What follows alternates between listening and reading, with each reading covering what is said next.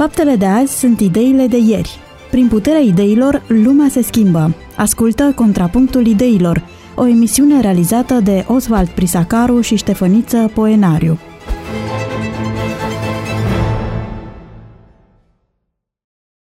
Pe 94,6 FM de la această oră, Radio Voce Speranței vă prezintă o nouă ediție a emisiunii Contrapunctul Ideilor.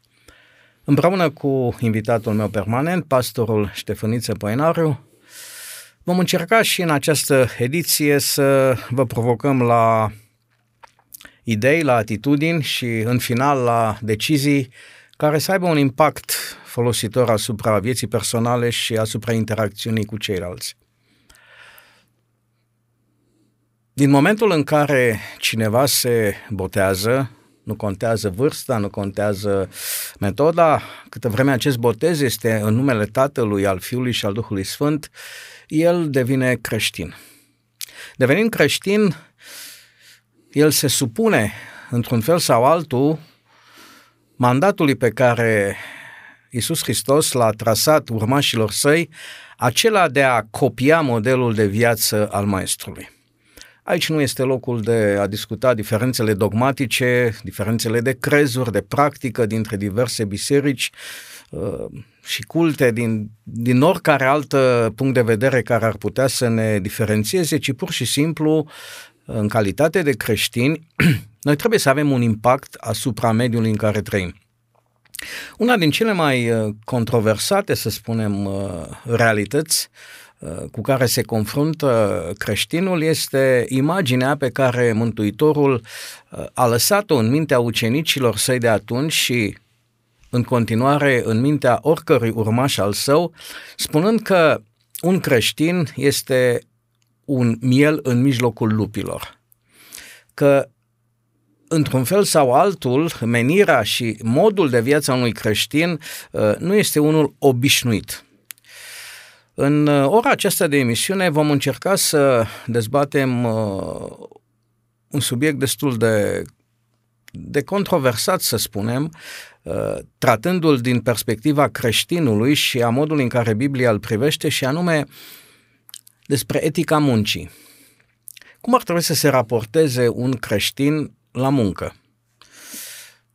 Uh, și când vorbesc de muncă, mă refer la tot ce ține de raporturile de muncă, de la modul în care încheie un contract sau nu pentru munca pe care o prestează, la tot ce înseamnă atitudinea la locul de muncă, la cum se raportează la colegi, la patron particular sau stat, uh, este el liber să se comporte doar în raport cu legile statului? Chestiunea aceasta este o chestiune care a a necesitat de-a lungul timpului multă, multă dezbatere și multe lucruri s-au, uh, s-au spus în legătură cu etica muncii. Uh, la un moment dat uh, a fost nevoie ca să apară anumite coduri deontologice, o particularizare a eticii muncii în ansamblul ei pe anumite profesii și astăzi avem destule coduri deontologice cu aplecare spre meserii fac o paranteză și vă întreb, domnule pastor, ar trebui să existe o deontologie a pastorației? Păi cu siguranță, păi și avem. Și cum se cheamă? Exact cum ați uh, spus. Uh, uh, trebuie să pentru că în calitate de enoriaș nu prea m-am, nu prea m-am întâlnit cu, cu manualul acesta și Raporturile cu... dintre pastor și, uh, și anumite foruri de conducere superioare, uh, nu, între pastor și... Uh... Pentru că este deontologia meseriei și pastorația înseamnă interacțiunea cu, cu omul, cu da. enoriașul, nu numai cu membrul bisericii, ci cu omul în, în general cu siguranță este nevoie de, de o deontologie pastorală. Uh, m-am confruntat, din păcate, cu lipsa deontologiei pastorale în anumite situații și aceasta, din punctul meu de vedere, este una din cele mai mari lacune care pot fi întâlnite, să spunem, într-o relație cu pastorul tău, lipsa unei deontologii uh, adevărate. Închei paranteza și continui uh, ideea pe care am uh, început-o și anume că ar trebui la nivelul societății uh, creștinismul prin indivizii numiți creștini, fiecare dintre noi, să modelăm într-un fel societatea altfel decât ne modelează ea pe noi acum. Uh, am să încep discuția, ca de obicei, de la origini. Pentru că la origini, când Dumnezeu ne-a creat, nu ne-a făcut să stăm leneși. Uh, primii noștri părinți au fost puși într-o grădină unde lucrurile erau foarte bune și foarte frumoase și cu toate acestea ce, cei doi aveau de făcut ceva. Era și în Eden munca o activitate de-a lungul unei zile, domnule pastor? E interesant că Revelația spune în Geneza că oamenii au, au avut rolul de a îngriji ceea ce Dumnezeu a muncit și a făcut. Există totuși o diferență între munca de atunci și munca de aici și munca de azi. De unde știm lucrul acesta? Nu e o speculație? Este o speculație, uh, poate fi o speculație, dar se bazează pe alte realități scripturistice care descriu lumea ideală, care descriu raiul, care descriu Edenul, o, o viață prin promisiune din Apocalipsa de după ca una de dinainte, în care nu uh, durere, da? adică nu pălămidă, nu uh, trudă, uh, nu... Uh, adică este o, per, o perspectivă ideală asupra muncii în care muncind nu simți ceea ce simți astăzi este, este de discutat acum ce înseamnă oboseala și cu, dacă nu vom obosi în împărăție sau dacă Adam nu obosea, ce fel de om era sau el da. trebuie să mănânce. Dar oricum, în mare, munca de dinaintea păcatului era diferită. Dumnezeu când uh, îl blesteamă pe om, îi spune cu trudă. Această paradigma trudei vine după căderea în păcat, o consecință a căderii în păcat. Din nou, iarăși, nu discutăm acum dacă e uh, o decizie arbitrară a lui Dumnezeu sau e o consecință pe care Dumnezeu o lasă direct asupra omenirii sau este o consecință naturală a neascultării continue și a degradării omului. Dar după căderea în păcat, da, ceea ce ne interesează pe noi astăzi, uh, putem observa această dimensiune a muncii prin trudă. Înainte nu era așa, dar munceau. Munceau, uh, îngrijau, Uh, începând să dea nume animalelor, începând să uh, cultive, să adune fructele, uh, fiind într-o grădină plină de pomi. Omul a fost numit coroana creațiunii. Coroana creațiunii și prin aceea că omul dă sens tuturor lucrurilor, dar și prin aceea că el este responsabil, stăpân și responsabil peste toată natura. Trebuia să o îngrijească.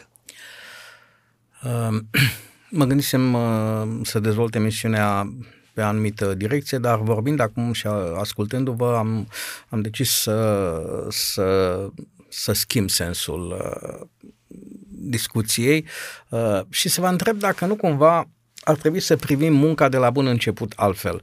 Și anume, credeți că munca după păcat, în condițiile blestemului, pământul să-ți dea greu roada, mm-hmm. în sudoare să-l mm-hmm. obții, Uh, nu știu dacă lucrul acesta este o pedapsă sau o binefacere. Dacă nu cumva în felul acesta suntem păziți de multe alte în rele. În contextul păcatului să devină blestemul binecuvântare. Uh, dacă nu cumva în felul acesta, da, suntem păziți de alte idei mm-hmm. și, și decizii mult mai, mult mai rele decât Mulți munca. părinți bisericești, Ellen White, profetul bisericii adventiste, spun că lenea este sursa uh, celor mai multe păcate și este cea mai periculoasă, calea care duce cel mai sigur spre păcat. Uh, Biblia vorbește mult de Elene în câteva capitole din, corect, din corect, proverbe. Corect, corect. Uh, studierea naturii uh, ne oferă niște lecții remarcabile despre Elene, nu degeaba și Topârceanu are o baladă despre greier și despre furnică pe care o învățăm la școală de obicei. Și Biblia, ce dute la furnică. Uite-te la furnică și învață. Mm. Vom intra de-a lungul emisiunii în multe din prevederile legate de munca ale Bibliei. Unele din ele vor suna probabil ciudat în ochii ascultătorilor sau radical unele dintre ele. Uh, aș vrea să vă întreb cum ar trebui să privim însă conceptual munca. Uh, munca este mijlocul prin care dobândim sau munca ar trebui să devină mijlocul prin care devenim? Uh, munca ar trebui, dacă începem așa, aproape nu greșim vorbind despre ideal, că ar trebui să fie un ideal. Munca este pentru noi astăzi, din păcate, un mijloc uh, și spre a trăi. spre a dobândi. Dar viața începe să ne învețe că satisfacția noi ca oameni ar trebui să ne o găsim mai degrabă în muncă decât în rezultatele ei. Axându-te prea mult pe rezultat, nu ai bucurie decât dacă te-a costat rezultatul acela. Și tocmai munca uh, dă valoare rezultatului. Cu cât este mai facil uh, ceva pe pământ în condiția noastră umană păcătoasă, cu atât este mai lipsit de valoare. Un copil, de exemplu, se joacă un joc pe calculator sau pe telefon și nu știu cum, orice joc ar fi, de strategie, uh, știu eu ce jocuri au acum, că nu mai vine în minte se joacă splin de interes, câte cupe, cât ai câștigat, ce punctaj ai. Dar sunt anumite softuri pe telefon sau pe calculator care sparg jocul și îți dă cumva toate resursele din lume, ceea ce este foarte interesant, fără excepție. Copilul sparge jocul că este, este interesat de aceasta, nu mai mă chinui, am toate resursele. Se joacă o zi și șterge jocul de pe telefon, pentru că n-are sens. Adică truda aceea, munca aceea, stresul acela, încordarea aceea dă bucurie vieții. Deci, în contextul acesta al păcatului, cred că munca devine o binecuvântare și n-ar trebui să fie privită ca o, ă, știu, o corvoadă, ca o necesitate pentru a ajunge și noi la ceva sau pentru a dobândi, ci noi ar trebui cu o minte schimbată, că asta înseamnă metanoia, schimbarea minții, prin mintea noastră, prin metanoia minții noastre, să schimbăm existența însăși, viața noastră, să o privim prin alți ochi și să găsim bucurie în tot ceea ce facem. Și munca noastră să fie, de fapt, o prelungire a vieții noastre. Suntem noi. Fără a munci, fără dinamică, fără acțiune, fără, uh, fără uh, muncă, nu există bucurie, satisfacție, împlinire Asistăm în uh, ultimii ani, ultimii zeci de ani, uh, la o dinamică a forței de, mun- mun- a forței de muncă mult mai, uh, mai amplă decât suntem învățați cei mai în vârstă, în perioada în care lucrurile erau aproape pe viață, câte vreme nu, nu avea atitudine antipartinică, da. antistatală, antiideologică, te apuca pensia acolo unde ești cu anumite șanse de promovare funcție de relație cu partidul. Astăzi viața este foarte dinamică. În privat, la stat încă uh, e mai bine și un pic, un pic. Nu? Aveam de, de comentat uh, da? cu privire și la etica muncii de, de la stat în raport cu, cu privatul, uh, din perspectiva însă nu a relațiilor de muncă sau a politicilor, lăsăm economiștii și politicienii să discute aspectele acestea, ci din perspectiva creștinului. Să vedem uh, cât timp avem la dispoziție și cum, cum vom discuta. Dar de obicei, uh, dinamica aceasta nu, este, nu se datorează nevoii de, de a te cunoaște mai bine, de a-ți găsi un loc în care, eu știu, importanța socială a muncii să-ți aducă o satisfacție, ci aproape în totalitate este legată de, de perspectiva financiară. Să câștig mai mult, să câștig mai mult. Nu putem să negăm faptul că marea majoritate, zdrobitoarea majoritate a omenirii muncește o viață întreagă pentru nimic. E o discuție întreagă în societatea noastră zilele acestea legate de, de pensiile din România, de ce se alege după 40 de ani de muncă, de uh, posibilitatea de a, de a munci până la 70 de ani în, în condițiile stresului actual, uh, despre faptul că chiar aseară citeam că pentru a avea o pensie privată de circa 2000 de lei, uh, ar trebui la 45 de ani să ai un salar brut undeva la 35.000 de lei, ceea ce este o utopie. Wow. O utopie. Uh, în cel mai fericit caz, probabil vom avea în jur de 35% din actualul salar, ceea ce este uh, complet irelevant și deloc corect în raport cu ceea ce, cu munca depusă de atâtea generații de oameni. Uh, nu știu în ce măsură noi suntem conștienți, generația noastră, uh, a celor care suntem în viață, despre de faptul că așa cum este viața noastră, bună sau rea, nu vreau să comentez asta, ea este rezultatul muncii generațiilor anterioare. Nu am avea răspunderea de a duce mai departe și de a lăsa ceva în urmă prin munca noastră. Privim numai strict personal cât câștig, cât adun și cum mă pot făli cu ceea ce am câștigat? privim dinspre noi înspre ceilalți. Mereu se întâmplă așa și de cele mai multe ori ne oprim cu privirea la noi. E o realitate. Uh, părinții în mod obișnuit uh, privesc spre diferite uh, funcții, spre diferite roluri în societate, spre diferite meserii și le valorifică după banii care sunt câștigați în meseriile respective. Mi-aduc aminte de multe cazuri în care uh, prieteni uh, ai unor familii râdeau sau încercau să-i trezească pe respectivii părinți spunându-le nu vă mai dați copiii la muzică. Că muzica ești muritor de foame. Uitați uh, situația în care am ajuns noi astăzi, da, din punct de vedere al educației. Vorbim despre școli, educație în România, nu doar în România, dar în special în România. Uh, salariile au fost foarte mici mult timp. Acum hai, au început să crească, dar au fost foarte mici. Oamenii și aceia care iubeau uh, pedagogia da? și aceia care aveau aplecare spre privind la salariu, nu mergea acolo. O bucată mare de timp oamenii voiau să devină medii stomatologi.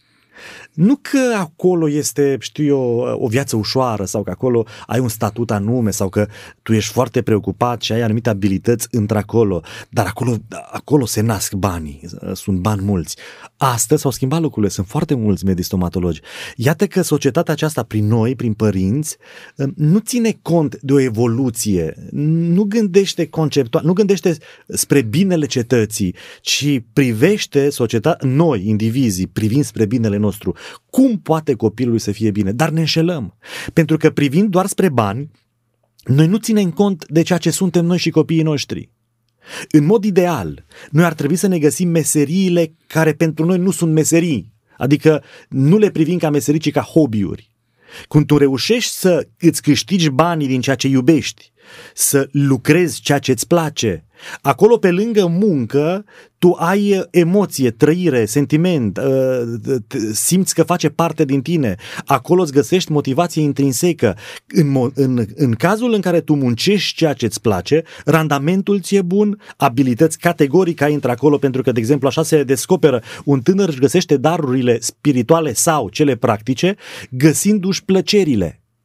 Când îți identifici domeniile din viață în care ai bucurii, da? care îți plac, cam acolo ai și abilități. Păi dacă lucrurile acestea s-ar întâmpla, am avea performanță. Dacă noi n-am privit spre bani, am devenit mult mai performanți. Devenim mult mai performanți, lumea, societatea s-ar dezvolta. Devenim mult mai performanți, bani am câștigat mai mult. Dar nu avem puterea de a privi mai departe. Foarte multe gânduri mi-a provocat uh, intervenția noastră uh, de acum, legat uh, pe de o parte de faptul că uh, pentru a te duce în viață către o anumită direcție care să-ți placă, ar presupune ca la vârsta terminării liceului să știi cam ce vrei să faci cu viața ta. Mm. Lucru care nu se întâmplă mm. cu actuala generație. Vorbesc uh, nu din experiența mea, eu am știut cam ce vreau destul de devreme, când am văzut la băiatul meu uh, care mai avea câteva luni până trebuia să dea admitere la o facultate și aproape că dădea cu banul.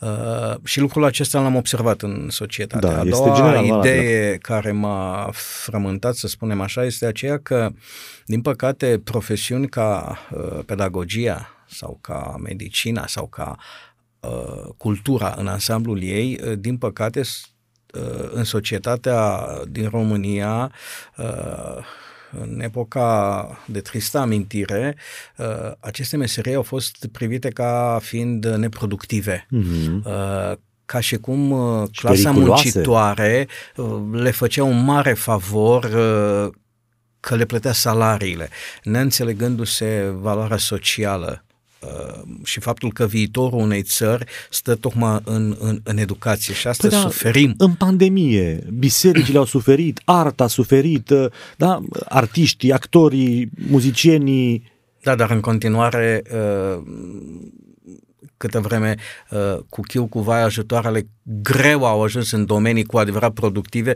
vă dați seama că cele neproductive, cum sunt cele ale culturii, uh, au fost ignorate, pentru că asta este orientarea și atâta înțelegem noi din punct de vedere al maturizării societății noastre.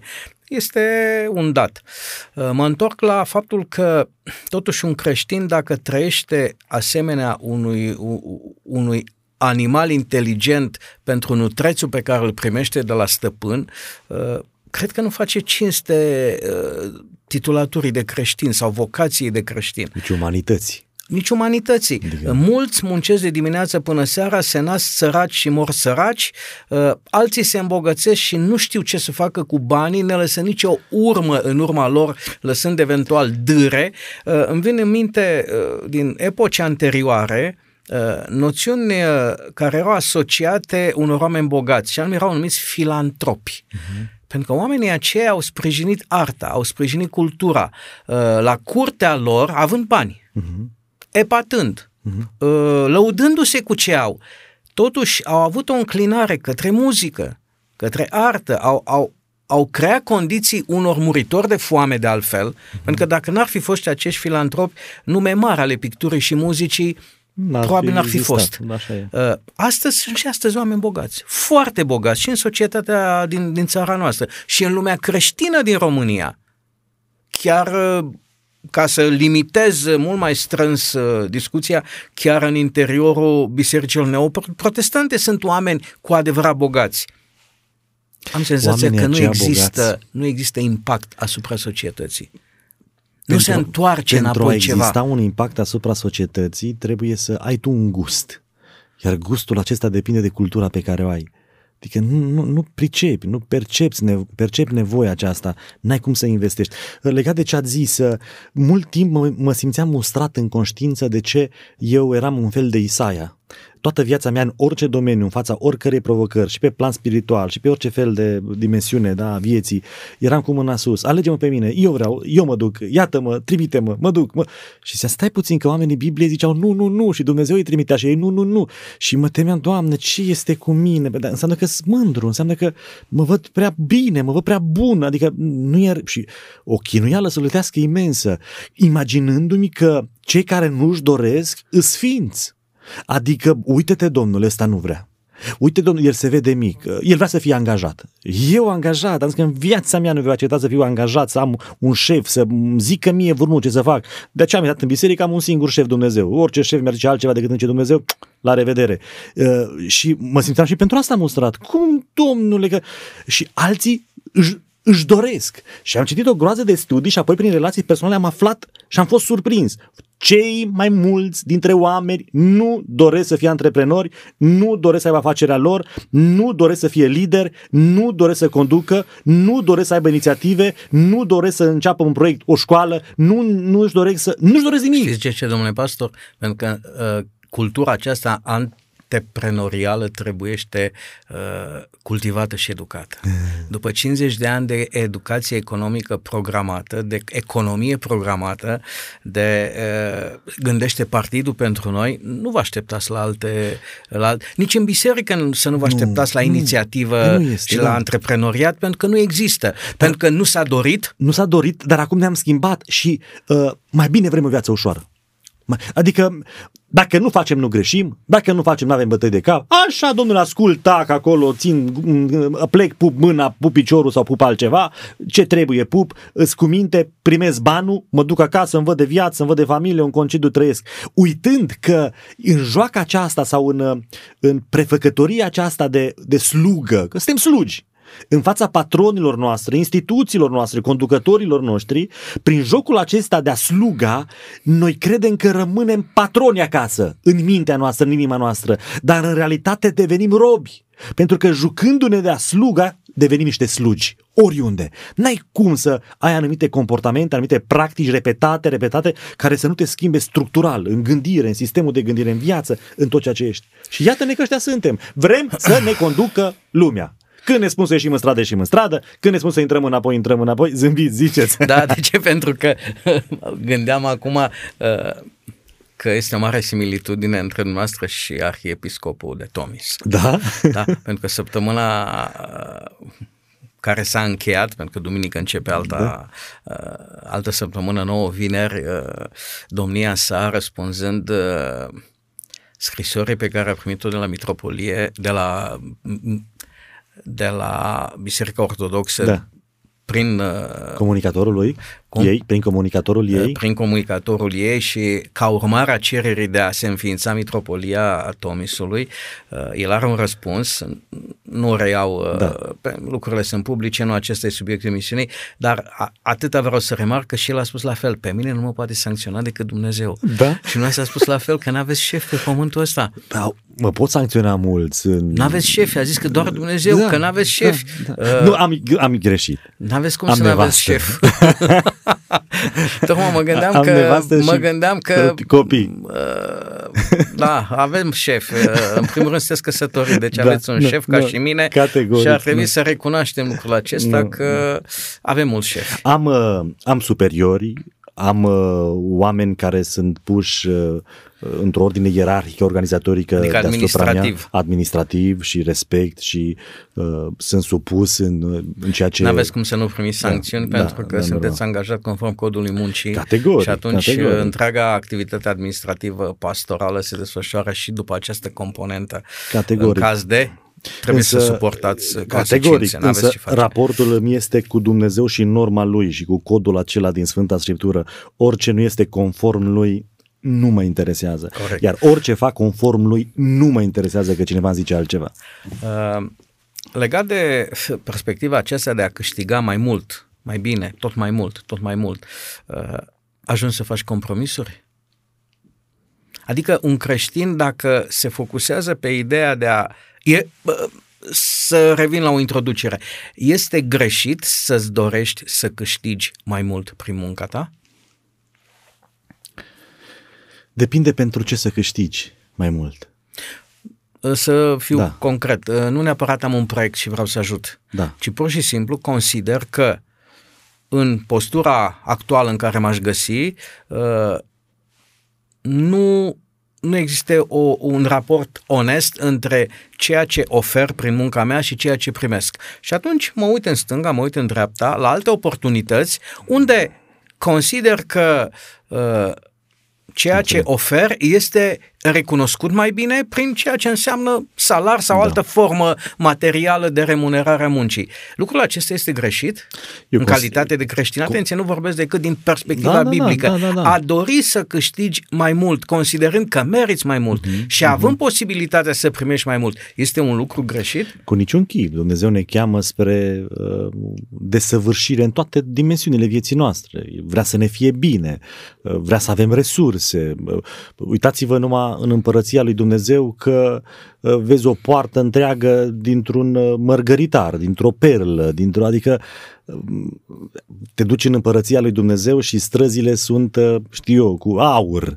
Uh, adică te duci în templul, uh, nu te duci, dar îți amintești din scriere despre templul lui Dumnezeu și prin descrierea unor istorici în momentul în care a fost cucerit și n-a mai rămas piatră pe piatră fiind distrus de romani, conducătorii romani văzând ceea ce este templu au declarat nu-l distrugeți pentru că nu există o capodoperă mai mare decât aceasta. Era ceva sublim lăsat de la Dumnezeu Dumnezeu și n-au putut să, atâta ură, bine, era și o profeție în Sfânta Scriptură, dar atâta ură era prezentă în, în armata romană încât conducătorii n-au putut să-i oprească să nu lase piatră pe piatră. Să reamintim totuși ascultătorilor noștri mai puțin familiarizați cu istoria biblică că acest templu care a stârnit uh, uimirea conducătorilor romani era totuși o palidă, o palidă copie a ceea ce a însemnat templul lui Solomon. Așa este. Adică Așa Dacă este. o palidă copie a trezit admirația uh, unor uh, conducători romani învățați romani. cu frumos. Păi. Învățați. Conducătorii erau educați, da. uh, nu erau barbari. Mm-hmm. Erau oameni care știau ceea ce la frumosul și îl recunoșteau. Mm-hmm. Uh, a putut să stârnească atâta admirație cum o fi fost templul lui Solomon. Așa este. Numai din descrierea biblică și ne putem da seama. Binecuvântarea era atât de legată de, de pocăință în viața poporului Israel, încât oamenii au început să creadă că dacă ești bogat, ești sfânt. Iar dacă nu ești bogat și ești sărac, ești păcătos. De unde au ajuns la percepția asta? Din practica de zi cu zi. Pentru că Dumnezeu le-a zis, veți asculta, veți fi bogați. Doar că nu este o condiție, nu înseamnă că dacă ești bogat, ești sfânt. Perspectiva biblică întreagă, rotundă a Bibliei, ne oferă răspunsuri, dar totuși de aici pornește. Adică voința lui Dumnezeu, dorința lui Dumnezeu este să fim cât de bogați posibil, dar să putem duce. Totuși, psalmistul are un text foarte interesant pe care mulți îl interpretează greșit și anume uh, într-unul din psalme spune așa că prea iubiților săi, Le dă el le dă pâinea, dormind. uh, mulți ar dori în somn, numai că psalmistul nu spune în somn, ci le dă ca în somn. Ce vrea da. să spună acest text?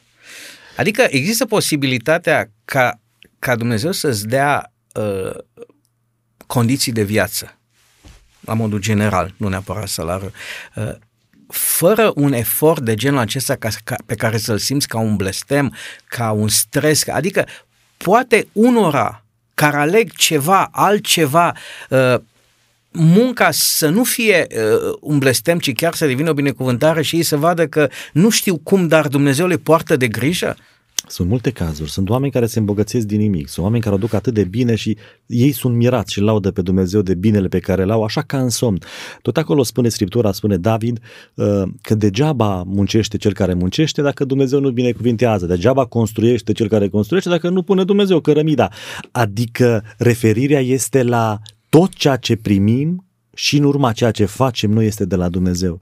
Iar dacă Dumnezeu are un plan cu tine, noi nu cunoaștem planurile lui Dumnezeu. În mare știm, vrea să fii, El vrea să fim fericiți. Adică vrea să, sfințirea este voia Lui. Dar Dumnezeu, uh, privind la, privind la noi, uh, ne poate da resursele, ne poate da pâinea ca în somn, dacă ăsta este planul lui. Și acestea sunt câteva condiții să-mi facă bine chestiunea aceasta, să fiu în relație cu Dumnezeu sau să fiu un instrument pentru omenire, să primesc ca să dau și de aceea Dumnezeu îmi dă, sau ca să fie un element de judecată, Dumnezeu îmi dă ca să se clarifice cu mine în fața Universului sunt bun sau rău. Planurile Dumnezeu sunt multiple, dar văd și eu în societate, văd și eu în jurul meu că se împlinește cuvântul acesta al Scripturii. Uh, Dumnezeu dă iubiților lui și uneori nu doar iubiților lui, că mai vorbește uh, Asaf despre uh, oameni răi care primesc, le li se bulbucă ochii de grăsime și de bine.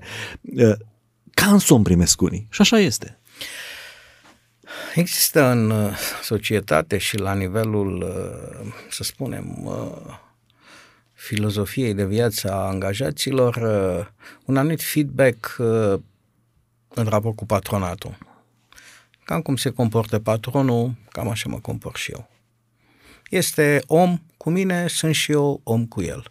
Uh, nu mi-a cumpărat, mi-a plătit 8 ore, 8 ore, e o vorbă la ora 5 sau la 4 rup ușa, mm. niciun minut în plus, atât mai plătit, în fine. Adică niște relații din acestea pur uh, contractuale, contractuale, ca să spunem, da. pur contractuale, da?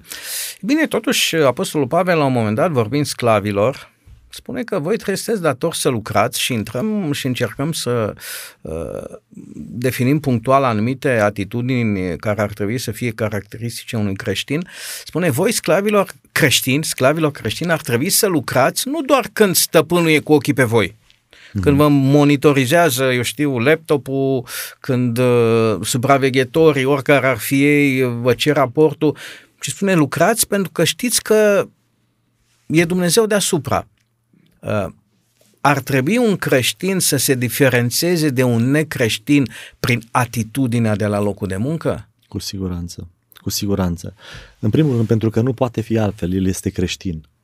Tot ceea ce poate să facă mâna ta, să facă din toată inima, să facă ca Dar nu sunt Dumnezeu. plătit, domnule pastor. Păi și dacă nu ești plătit? Bine, creștinul mai are un obiectiv. Crești, a fi creștin, o mai spun prin predici uneori, este o meserie. Dacă creștin nu reprezintă chemarea mea, a fi creștin nu reprezintă meseria mea și pe mine mă identifică mai, de mult, mai degrabă sau uh, mă identifică mai mult, mă definește mai degrabă pastorația decât calitatea de urmaș al lui Hristos creștin sau ingineria sau, uh, știu eu, uh, orice meserie, da? Uh, mecanica, este o problemă.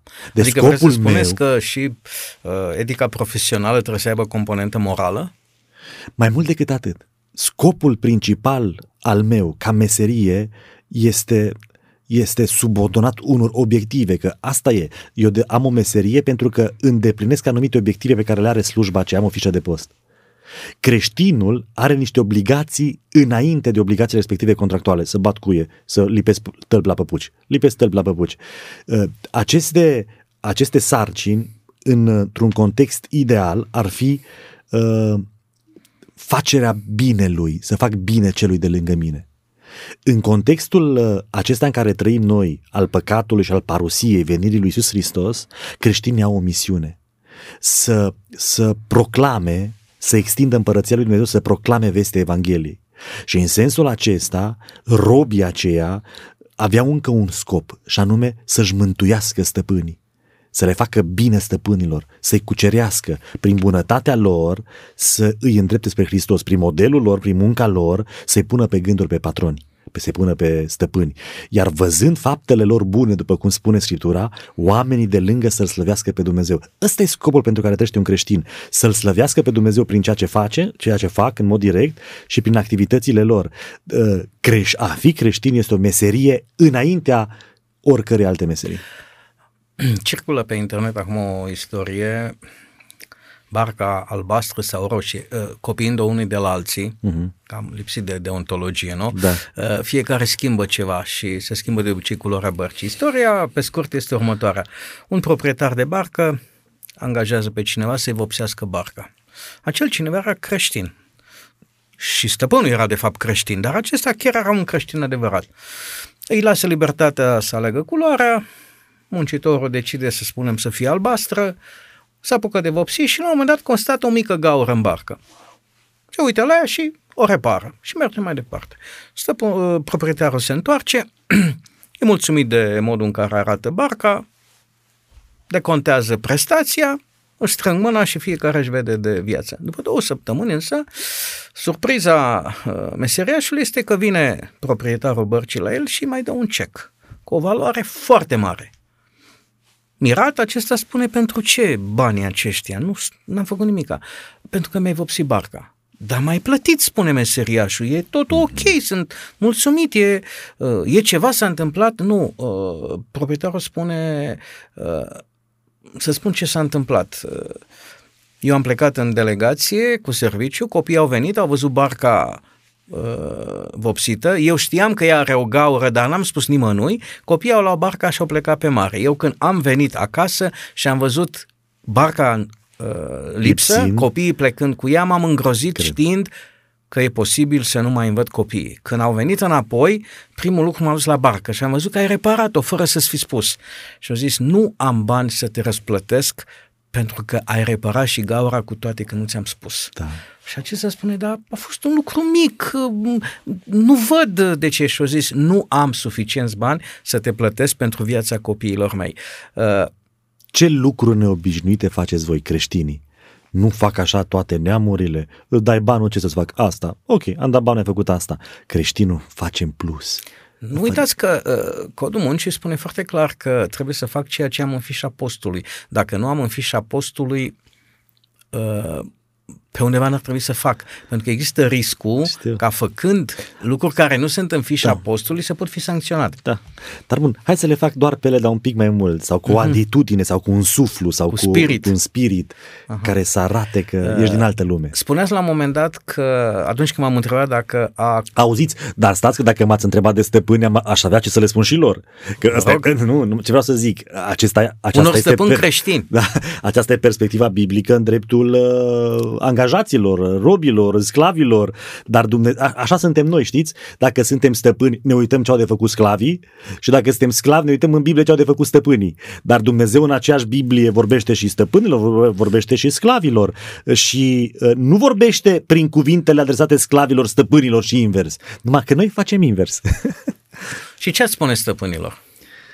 Să elibereze, să îi învețe a se descurca singuri să uh, le permită uneori să lucreze mai puțin decât zice contractul, să le faciliteze munca, să lucreze pe procente, să zică, domnule, am câștigat un milion de euro, euro profit anul acesta, noi am negociat că salariul vostru este de 1000 de euro, dar eu rămân cu 900 de mii de euro și voi cu 1000 de euro. Nu, eu mă mulțumesc cu 100 de mii de euro anul ăsta, ăștia la alte 800 de mii de euro le împărțim între noi toți. Știți că s-au făcut asemenea experiențe. Există în Statele Unite câțiva patroni care au făcut asta. Ăștia sfinți. Uh care și-au redus uh, salariul de la milioane la câteva sute de mii și restul au împărțit uh, și uh, spre surprinderea lui a observat creșterea productivității muncii. Extraordinar. Ce și frumos. creșterea loia- loialității angajaților. În fine, uh, interesant este că n-a făcut lucrul acesta din considerente de morală, ci din considerente pur economice și a avut, realitate, și a avut realizări. Deci n-au fost din considerente. Uh, Eu am, uh, mi-a venit și mie în minte o, o prevedere vechi testamentală de unde avem multe de învățat legat de subiectul acesta și anume că trebuia să dai plata la sfârșitul zilei pentru muncă, mm. să nu cauți pretexte pentru a nu plăti. Dacă ți era dator angajatul, era o limită până unde puteai să-l execuți. Mm-hmm. Nu puteai să iei haina. Așa e. Adică există o limită Da. de la care trebuie să accepti și tu ca patron paguba. Nu poți să-l execuți la nesfârșit cum se întâmplă astăzi asupra urmașilor săi. Mm-hmm. Pentru că astăzi, prin da. moștenirea da. părinților, business sau nu, preiei și debitele, Așa e. nu doar activele. Spiritul Scripturii, poate vorbim altă dată, nu știu cum e cu timpul, spiritul Scripturii este împotriva celui puternic și împotriva bogătanului. Totdeauna el pierde, el pierde în raporturile acestea sociale. Revin la, la întrebarea legată de faptul că a dori să câștigi mai mult nu e un lucru rău și m-ați atenționat cumva că, de... că depinde de ce o faci. Da. Există o, o parabolă, o istorie în Biblie când un bogat a devenit și mai bogat. I-a rodit țarina. Nici măcar nu este meritul lui. N-a aplicat tehnici de agricultură intensivă, a rodit țarina. Mult! Dar atât de mult încât uh, recolta nu încăpea în hambarele pe care le avea, în silozurile pe care le avea. Și omul decide o chestiune rațională. Măresc silozurile. Și totuși, în noaptea aceea, moartea moșierului este o intervenție a lui Dumnezeu directă, motivată de faptul că silozurile acelea n-au fost construite ca să devină o binecuvântare, ci ca să devină uh, o ocazie de destrăbălare. Uh-huh. Greșesc? Dacă binecuvântarea, multă sau mare, nu este împărtășită, ea devine blestem pentru noi. De aceea spuneam că depinde. Că dacă eu măresc hambarele, mi le dă și prin faptul că le am, hai să doar să depozitez și mai primesc într-un an, încă într-un an, încă într-un an și mi le măresc, este spre nenorocirea mea și a celor de lângă mine. Omul bogat este un instrument și este bogat ca să dea. Atâta timp cât nu ține, cât ține pentru el, nu poate Adică poate primi, dar este spre o sânda lui. Dumnezeu spune într-o parte, zice, iau de la cel ce n-are și îi dau tot celui care are. Adică îl face și mai bogat. Dar de ce? Pentru că cel care avea, lucra. Adică cel care avea era harnic. Cel care avea, rula. Cel care avea dădea sens lumii în care trăia. Era vorba despre muncă și câștig. Dar imaginea aceasta este cum pe un, pusă pe un plan spiritual, adică altruist, că despre asta este vorba. Cel care lucrează și muncește, cel care este înțelept, primește mai mult și el primește ca să fie un instrument să poată da.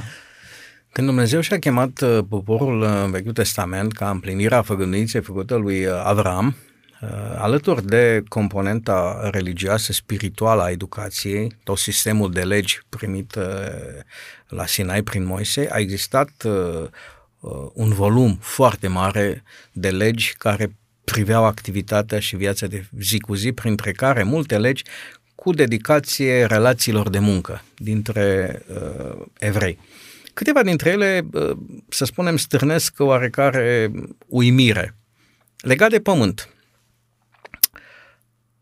Astăzi avem o grămadă de procese legate de proprietatea asupra pământului, moșteniri, uh, istorie Tre- care vine din trec urmă. 30 de ani, 35 de ani ai plătit impozitul, poți face să fie al tău. Da.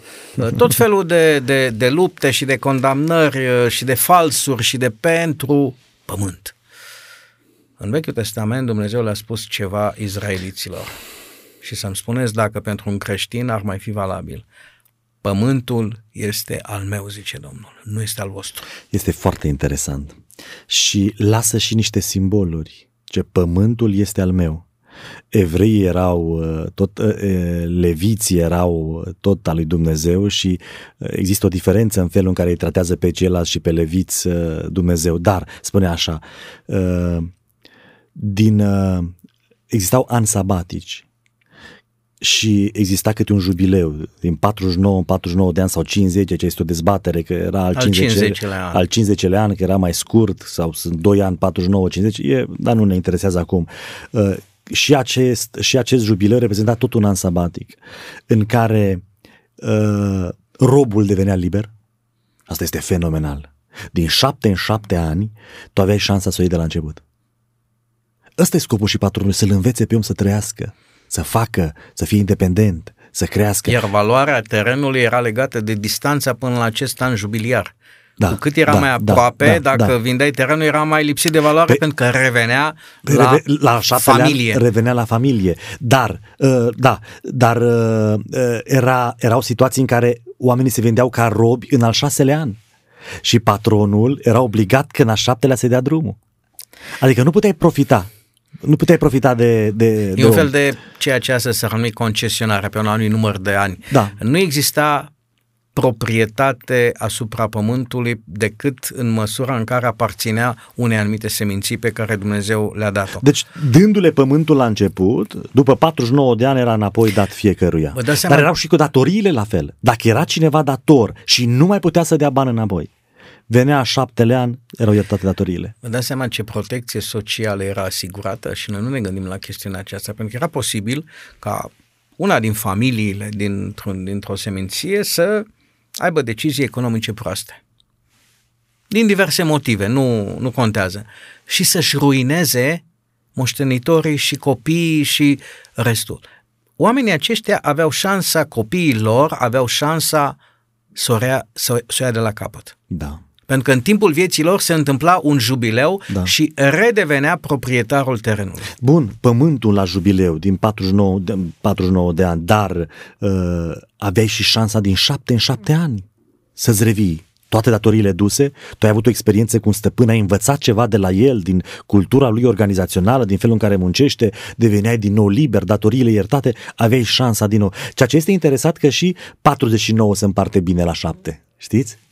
Adică există un număr aici și interesant este că din, încă ceva, era din 7 în 7 ani și la fel și în uh, anul al 50-lea și și în al 49-lea în funcție de, uh, da, de felul în care interpretăm jubileul, uh, și pământul era odihnit.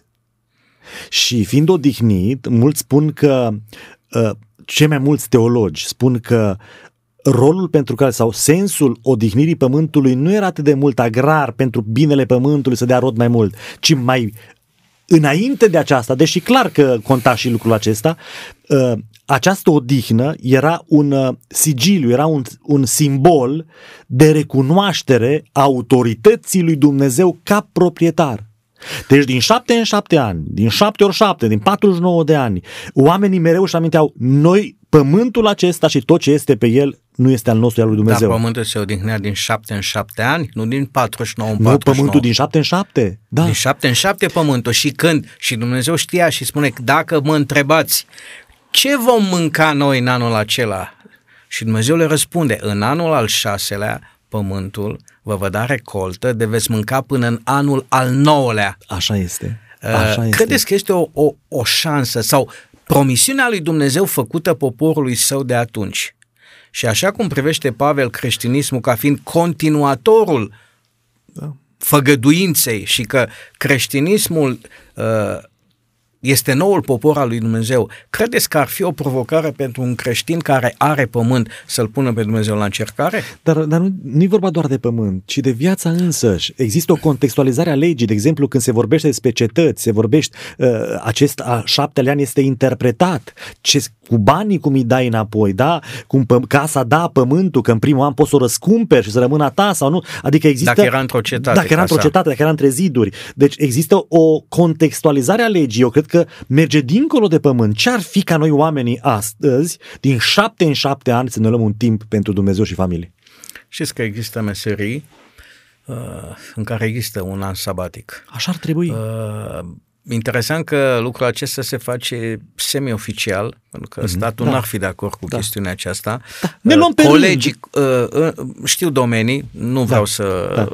să spun pe post da. domeniile unde se practică, în care colegii suplinesc persoana da. care este în anul sabatic, pentru că prin rotație da. toată lumea va fi, va fi așa, un fel de, de ceare, cum era de, de da. intern da. pe da. bani, uh, meserii în care se extraordinar de frumos. Uh, Avem nevoie, suntem oameni. Un sabatic. Noi nu mai suntem oameni că nu avem timp. Noi nu mai suntem oameni că nu medităm. Noi nu mai suntem oameni că nu mai vorbim cu noi înșine.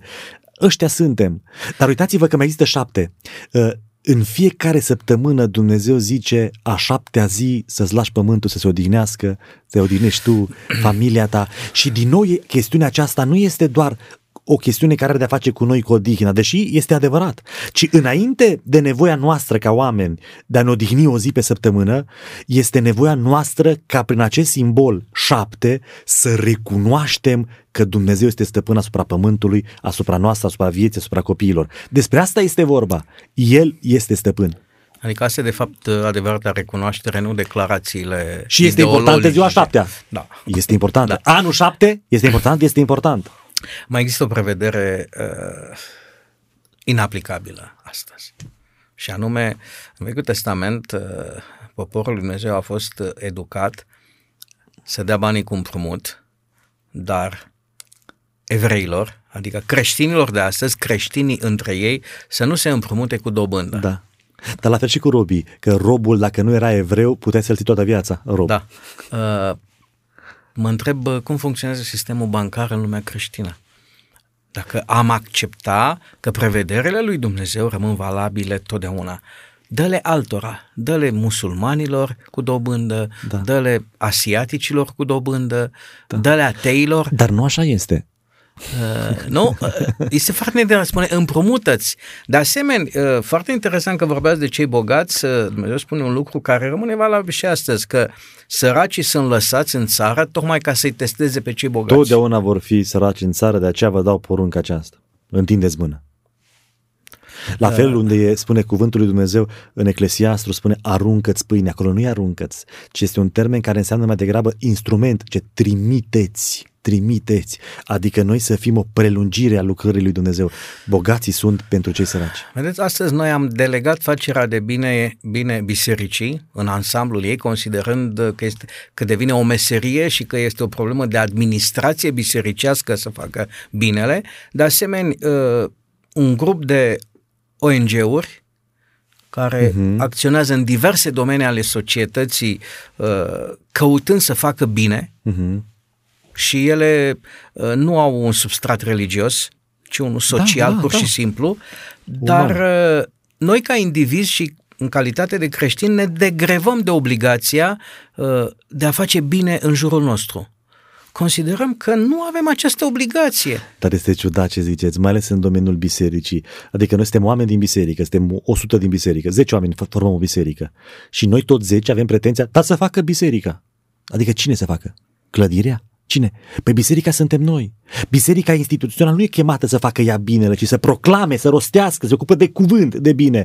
Cine este chemat să facă bine? Individul din biserică. Pentru că noi, indivizi, într-adevăr, formăm biserica, deci noi facem bine. Dar rolul instituțional ca instituție da, al bisericii este să dea învățătură, să proclame un adevăr, adevărul să schimbe oamenii din biserică, adică biserica, iar la nivel personal trebuie să se întâmple minunea, binefacerea. Uh discuția de astăzi uh, a încercat să și încearcă în continuare să provoace în mintea noastră ideea că a fi creștin, a vorbi despre creștinism nu înseamnă a dezbate o ideologie și o filozofie, ci a discuta despre un mod de viață, concret, adică de a, de a uh, încerca să vedem dacă modul în care noi ne trăim viața, din momentul în care mă trezesc până în momentul în care mă culc, uh, reflectă filozofia creștină de viață și modul de viață al lui Hristos. În, uh, în descrierea lucrării pe care el o făcea, sunt câteva puncte uh, din care noi nu facem decât predicare. El spune predica, învăța, uh-huh. făcea bine și vindeca pe bolnavi. Uh-huh. Cu predicarea am înțeles-o. Asta iar este în seama bisericii prin corpul pastoral. Și Noi avem niște obligații financiare, considerăm, față de Dumnezeu prin zecime și eventual mai dăm daruri, uh, daruri de bunăvoie să facă biserica bine, nu? Mm. Cine să facă, nu biserica? Uh, și din momentul acesta considerăm că ne-am făcut uh, datoria, nu? Mm-hmm. Uh, mai avem și alte obligații? Mai trebuie să mă uit în stânga și în dreapta peste gard? Eu mereu spun, Dumnezeu se folosește de multe instrumente și e bine. Problema se pune că de cele mai multe ori schelele pe care Dumnezeu le folosește ard. După ce o construcție este ridicată, te folosește schelă. Omul să dă bani acolo, dă bani dincolo. Dă... Da, Dumnezeu primește, e bine și chiar ajută la construcția unei clădiri. Dar ce te faci dacă ești schelă că după aceea te-ai dus?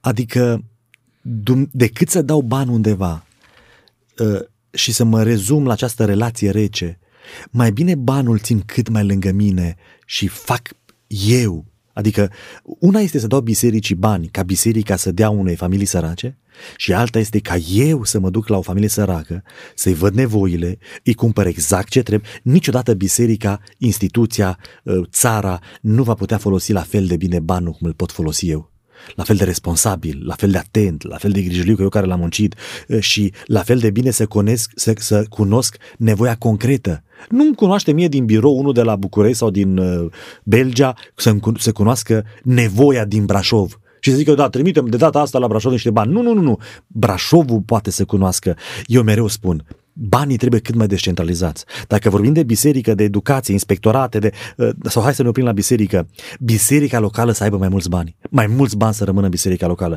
Iar membrilor le spun mereu, păi voi folosiți mai decât, decât să dați un ban la încoș, nu că n-ar trebui, că trebuie, categorii să fie și o sumă care să fie gestionată așa, mai global cât de cât. Dar cea mai mare parte să rămână în buzunarul meu, ca eu să nu fiu doar schelă, ci eu să am parte de bucurie, să investez mai bine, să îngrijez mai bine, să, să pun suflet. Cam asta ar trebui să se întâmple. Adică vreau să spuneți că un creștin ar trebui să privească ceea ce uh, câștigă și ceea ce rămâne în buzunar uh, ca fiind nu doar a lui. Așa e, așa e. Ce, Doamne, David, îți dau înapoi din ceea ce este deja al tău e al lui Dumnezeu. Îmi aduc aminte, cred că era o fată care a cântat o călugăriță, ceva, de curând la un concurs din ăsta de uh, talente și vorbea tot timpul de biserică, biserică, biserică sau era un băiețel, nu mai știu, dar uh, știu concluzia. Îi zice, cred că domnul Călinescu sau altcineva, ce tu ești o biserică. Tu ești o biserică. Adică noi ar trebui să înțelegem asta. Că fiecare dintre noi suntem o biserică. Și tot ceea ce ne gândim și proiectăm pe biserică, ar trebui să proiectăm pe noi înșine. Mulțumesc, domnule pastor, pentru discuția de astăzi.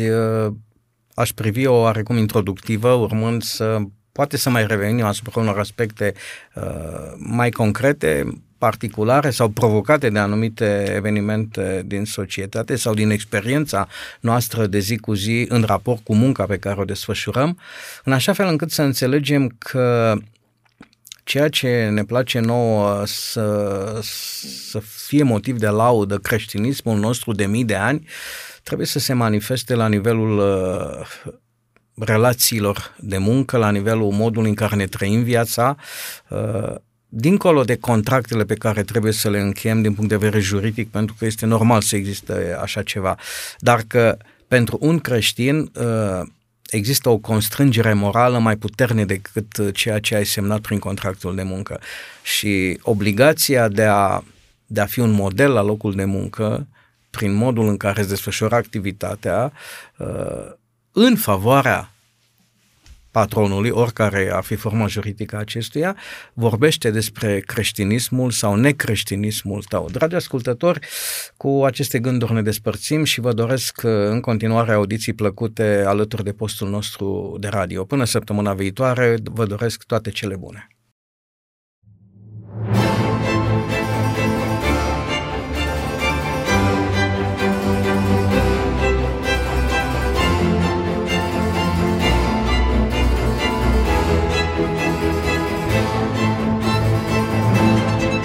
Faptele de azi sunt ideile de ieri.